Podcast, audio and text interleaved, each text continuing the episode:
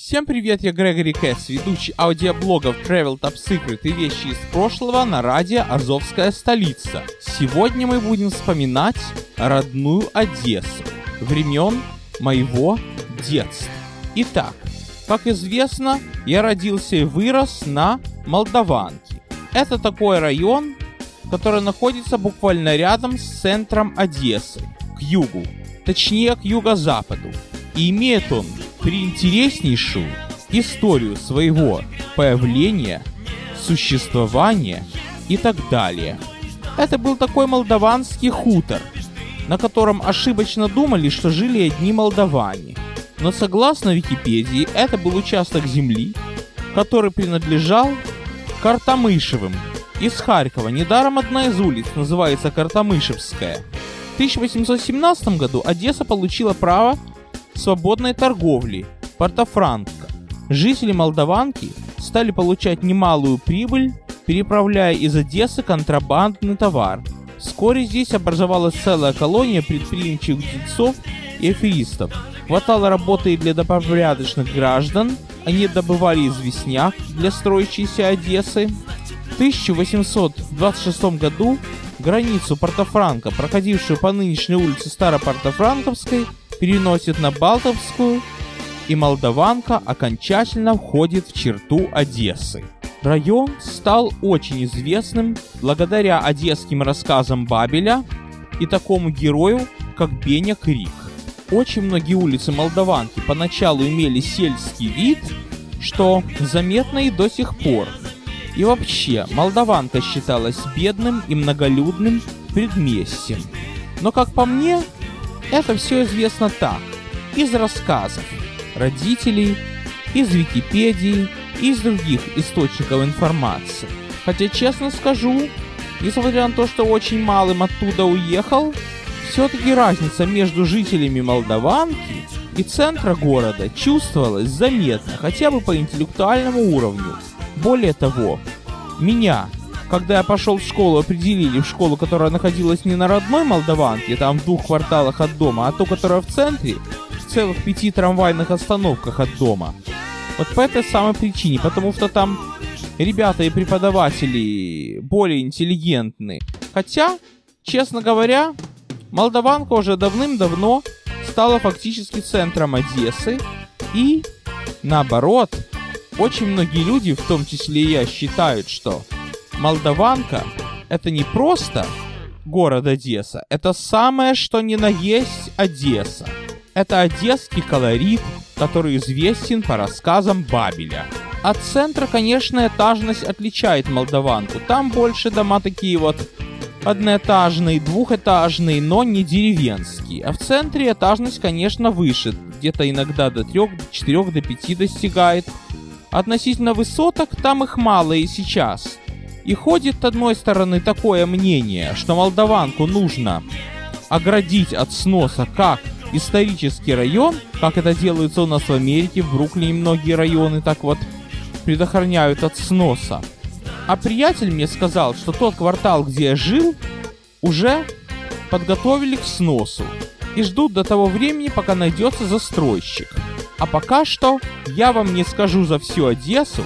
Вся Одесса очень велика, но и Молдаванка и Пересыпь обожали костью моряка. Вспомнили откуда эти слова? Из знаменитой песни Шаланды «Полные кефали». Кстати сказать, когда я говорил о старых трамваях, то моторокомпрессор в одном из них работал под ритм этой песни. И вот, на одном из этих старых трамваев, а может быть и не старых, как хотите, окунемся в 80-е и проедем одну остановку от главного железнодорожного вокзала на Молдаванку.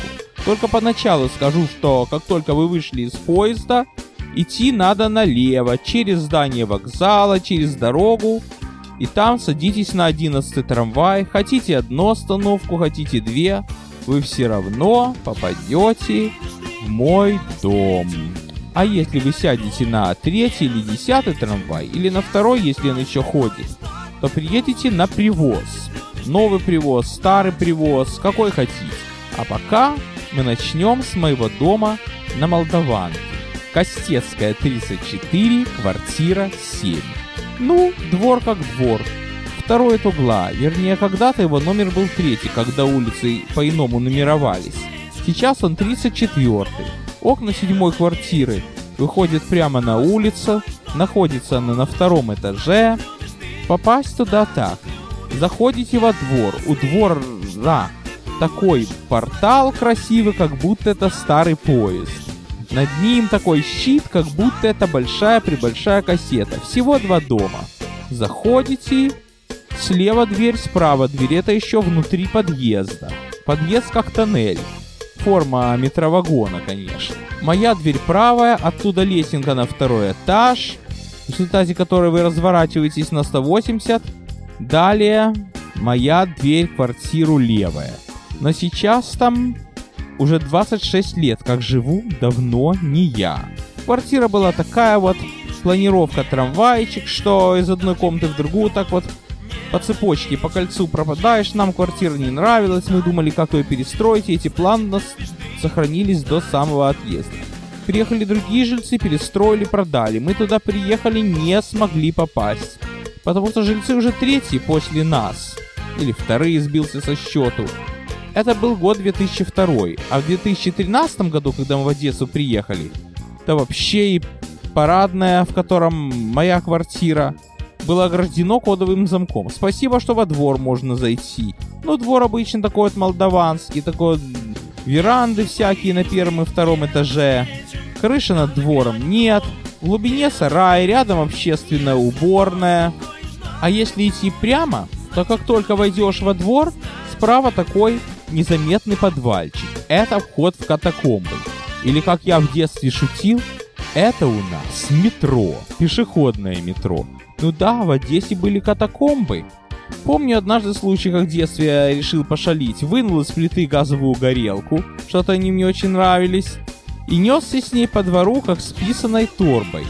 И вот, короче говоря, искал, куда ее зафигачить. Сюда вошел, туда вошел, во все щели. Залезал в своем двору и, наконец-то, решила запрятать катакомбу. Пришла мама с работы и говорит, а ну достань горелку. И мы пошли туда, в катакомбы. И я помню, что мы искали, долго искали, даже потеряться не боялись в катакомбах. И вдруг, там, где какой-то приемник Беларусь стоял, нашлась эта горелка. Вот детство, если только вспомнить. Но у меня там были, конечно, друзья, ребята играли во всякие игры. Но в основном я любил сидеть дома и делать уроки. О, помню еще был случай, что когда у одного из соседей была свадьба, не надо было идти ни в какой ресторан. Натянули над двором крышу, такую вот полиэтиленовую крышу импровизированную. Прозрачную, прямо как в гостинице «Пассаж». Поставили столы, пригласили музыкантов, среди которых был мой папа, и это была свадьба соседа Аркаши. Здорово было. Там не ходили в ресторан, там все было во дворе. Тем более его мама очень вкусно готовила.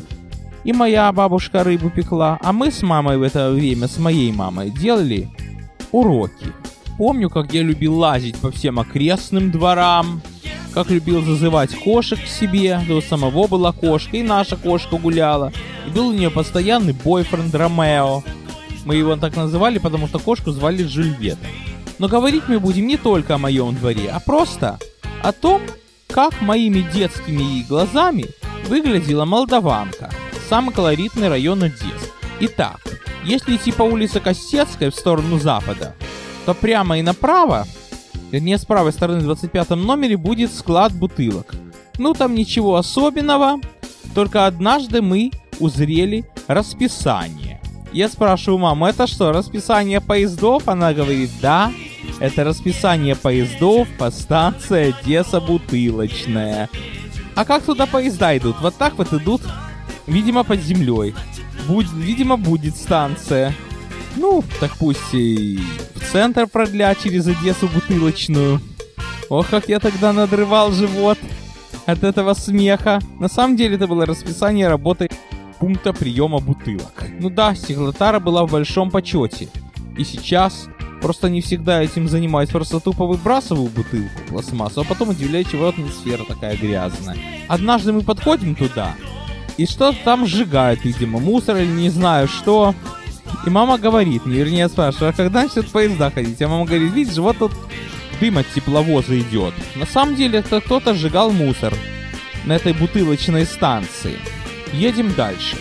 Если либо пройти сквозь 21 проходной двор, либо повернуть обратно к дому и пойти по улице Мечникова, которая называлась внешней, потому что она находилась за пределами зон беспошлиной торговли Порто-Франко, то слева будет отделение милиции, а справа будет кинотеатр Родина.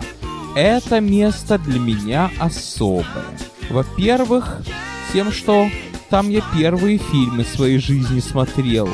Кино — это особая история. Тогда невозможно было сесть за компьютер, набрать ВКонтакте название любимого фильма, и он у тебя через минуту на экране. По телевизору фильмы, да, показывали, но надо было ждать. Показывали так, как угодно сотрудникам гостелерадио, вернее телевидения. А в кино, вот он идет несколько дней, определенный сеанс, хочешь, смотри. Иногда мы в другой кинотеатр ездили. Помню, мне очень нравился кинотеатр Одесса, там пять залов. Много чего я посмотрел. Но гораздо ближе и роднее и милее был мне кинотеатр Родина. Там было два зала, большой и малый. Буфет был на северной стороне. То есть, если идти на северный вход, на левый вход к малому залу, то буфет слева, а справа был комиссионный магазин в аналогичном месте. Помню один из первых фильмов, который я посмотрел в кинотеатре Родина, тех, что запомнил, что сам захотел в кино идти. Это фильм «Секретный эксперимент» производства США о том, как двое ученых устроили полет во времени. Вот никак я не могу найти этот фильм, потому что не знаю название. Он был, конечно, в большом зале. В малом зале один из первых фильмов, что я запомнил, это «Выйти замуж за капитана». Интересно было все это. А еще чем был приметен кинотеатр Родина? Тем, что вот туда входишь, это монументальное здание, которое, между прочим, до войны было театром опереты. Входишь, попадаешь в фойе. Слева кассы, слева касса большого зала, справа малого зала. Да я до сих пор помню вот эти вот специальные штуки, в которые вставлялось название фильма и перечень сеансов. Они были какие-то чарующие. Черно... черно-синие или не знаю какие. Афиши были снаружи. То есть такие вот таблицы. Это не то, что сейчас ноутбуковский дисплей. В этом зале были игровые автоматы. Дальше купил билет счастья. Проходишь через дверь и попадаешь в такой вот предбанник, который идет буквой П вокруг большого зала. Там по бокам лестницы наверх на малый зал большой зал на первом этаже, и там картины висят. Своеобразная картинная галерея. И она была, знаете, вместо чего? Вместо того, чтобы в многих других кинотеатрах было, просто сидела группа музыкантов и играли перед началом сеанса. А Родина в этом не уждалась. Перед кинотеатром Родина была очень красивая клумба. И там было такое место, что когда у нас не было воды, была такая проблема – мы туда ходили и ведрами черпали воду из родника. За родиной находился, если стать лицом и смотреть налево, военкомат, который, слава богу, меня не коснулся, ехал еще ребенком.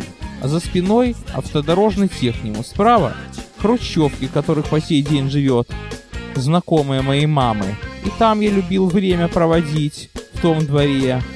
А сзади улица Госпитальная, сквер Мечникова. Но мы сейчас пойдем в другую сторону. Дело в том, что прямо из моих окон была видна седьмая поликлиника. Это поликлиника взрослая. Я не ходил туда лечиться, но однажды с кем-то из родителей зашел. И вот когда я слышал о такой проблеме, что у кого-то закладывает ухо, что вот ухо стреляло, стреляло и закладывал, думал, ужас, бог ты мой, как же так, чё ж я не слышал? Так я у мамы спрашиваю, где кабинет, в котором раскладывают ухо? Двадцатый. И как же его раскладывают? Вставляют шприц без иголки с горячей водой и промывают. Ну, это, конечно, неприятное ощущение, но терпимое. И звук при этом кому-то может показаться забавным, кому-то неприятным. А так все нормально. Была еще детская поликлиника, о которой меньше всего хочу вспоминать. Но самая главная достопримечательность возле нашего дома это был парк Ильича. Туда летом приезжал чешский лунопарк. Помните, я про Прагу вам рассказывал, что меня туда привело? Там был концертный зал, такой вот летний зал под открытым небом. Там был лекторий, там были аттракционы, был тир, такой вот пневматический, ну как при Советском Союзе, что выстрелы были слышны как легкий щелчок. Но больше всего из этих всех прелести я любил игровые автоматы. О том, какие в Союзе были игровые автоматы, это отдельная тема, не сейчас. Много чего интересного было. Помню, у кинотеатра «Родина» на углу Преображенской и Чижикова была афиша. И вот как удобно. Возвращаешься из школы, едешь трамваем и уже знаешь, что где идет. И прямо от моего дома была такая вот мозаичная афиша, так вот в шахматную доску. И там, где какой фильм идет, тоже было. Я помню, что если из моего парадного выйти, с моего подъезда выйти, так там барельефы, изображения героев войны, фамилии. Барельефы были на улице Мечникова, напротив богадельни. И вот знаете, с чем мне ассоциируется? Вот едешь трамваем, оно возле себя мелькает. Такая вот песня временских музыкантов. Ей-ей-ей-ей-ей-е. Ничего на свете еще нету. Ничего на свете лучше нету. А богадельня, которая была напротив этого барельефа, это отдельный рассказ. Потому что не хочу портить ваше настроение, но на ней были такие фигурки, такие вот слуховые окна формы крестов. Но кресты были так оформлены, в таких вот круглых медальонах, вокруг такая вот арка, как дуга. Сейчас-то я нормально к этому отношусь, а в детстве они меня жутко пугали. До того пугали, что я даже боялся маме сказать и папе, что у меня такой страх, а то я подумал еще и подумают, что со мной что-то не так, держал в себе. Но смело держал, а потом страх прошел. Называл их таким-то словом. Не буду его произносить, нет, оно не ругательное, но просто... Я нырнул в интернет и обнаружил, что это слово чья-то фамилия такое вот слово придумал, не русское, иностранное. Ну, похожее слово на английском choice. Как я этих чойсов боялся. Ну, это условно я говорю. Choice это выбор по-английски. Multiple choice, множественный выбор. Как я этих чойсов боялся. Этих чупсов, чупа-чупсов. Не путать с леденцами. А рядом был 51 дом, который сейчас шутку называю. Зона 51. Никакого отношения к Америке не имеет. Ну, уже почти истекло время подкаста. А самое интересное, я просто-напросто забыл. Ну это, конечно же, привоз. Как поет Михаил Шафутинский, нет Одессы без привоза без нового базара, там покрыты покупатели и матом и загаром. Ну, я ходил туда как в магазин. Вместе с мамой мы там покупали продукты, там был молочный корпус, там продавали всякое мясо, и можно было напробоваться и заменить себе обед, но это было некачественно. От такой пищи болел живот. Кстати сказать, в 2013 году, когда мы поехали в Одессу, так мы в обязательном порядке зашли на привоз, купили украинское сало и привезли его в Одессу. А таможня американская даже не знает, что это такое, и слава богу, и не надо им знать.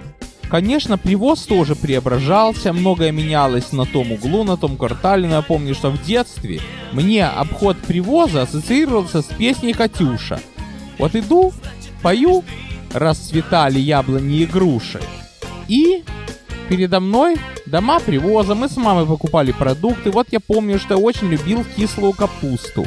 Но однажды объелся ее так, то ли на самом привозе, то ли дома, что у меня горели губы. После этого я разлюбил, а сейчас наоборот обратно полюбил. Но это еще не самое интересное. Это старый привоз. А там, где сейчас находится новый привоз, это построили такое шоппинг-центр, торгово-развлекательный центр. Такой, что нью-йоркские магазины отдыхают. Тогда в моем детстве была автостанция вернее автовокзал. До этого там был один такой вот домик, 2-3 этажа одесский. Я помню, что однажды мы стареньким пятеньким трамвайчиком возвращаемся с пляжа, и мама говорит, дом снесли. Я вижу, что снесли не только дом, а целый квартал по улице Чижикова, сейчас Пантелеймоновская, квартал Чижикова, Карла Маркса, Привозная Советская Армия. Сейчас бы это звучало так. Преображенская, Пантелеймоновская, Екатерининская, Привозная. Там, где сейчас новый привоз. Так вот, Снесли часть квартала, построили там автобусную станцию. Снесли другого часть квартала, построили там большую прибольшую стоянку. Снесли третью часть квартала, там магазинчики, которые были на трамвайной остановке, откуда к школе отправлялся. Как раз по диагонали от афиши кинотеатр «Родина» и аптеки. И там, я помню, были еще такие катерочки, это для детишек, которые раскачивались рядом с автоматом. С, с игровыми автоматами. Тоже снесли там был автовокзал. Помню, что там даже кассу построили из каких-то списанных автобусов городских и карусов. А потом уже к этим карусам пристроили дома. Чем неизвестен этот самый автовокзал? Тем, что мы оттуда отправлялись автобусом в то же место, что и на электричке, в Каролина Бугас. Помню, однажды мы оттуда поехали жестким лазом. В основном это был мягкий лаз. В основном автобус было такое дополнение к электричке Одесса-Белгород-Днестровский. Ну, кому что нравилось. Мне этот автовокзал был ближе. Туда дойти от дома мы могли за 10 минут, если взять ноги в руки. А однажды мы пришли в автобус, чтобы ехать на Бугас. И он набивается, набивается битком. Думаю, ну не продохнуть. Это же не здесь мы живем, жалуемся на то, что автобус переполненный, на то, что он отдувается за метро. А там он отдувался за целую электричку. Мы выскочили, ну теперь ситуация была не влезешь. Там было так, и не жаловались. Это так люди ехали отдыхать, с сумками, с чемоданами. Вся электричка впихивалась в автобус. Вот так вот было весело. Это было базар-вокзальное место перед моим домом. И все равно оно мне нравилось. Потому что это была моя родная молдаванка мой родной район. И что нельзя сказать о некоторых моих местах, где я живу в Нью-Йорке, я искренне любил туда возвращаться. И из центра, и из пляжной зоны, и из черемушек там всяких, и из дальних районов типа Хаджибеевского лимана, и из других городов. Я искренне любил возвращаться на родную Молдаванку. Несмотря на то, что мы постоянно искали на что разменять квартиру, куда переселиться, я понимал, что ценить надо то, что имеешь, то, что в руках, а именно родную Молдаванку, родную улицу. На сегодня все, с вами был Грегори Пэтс.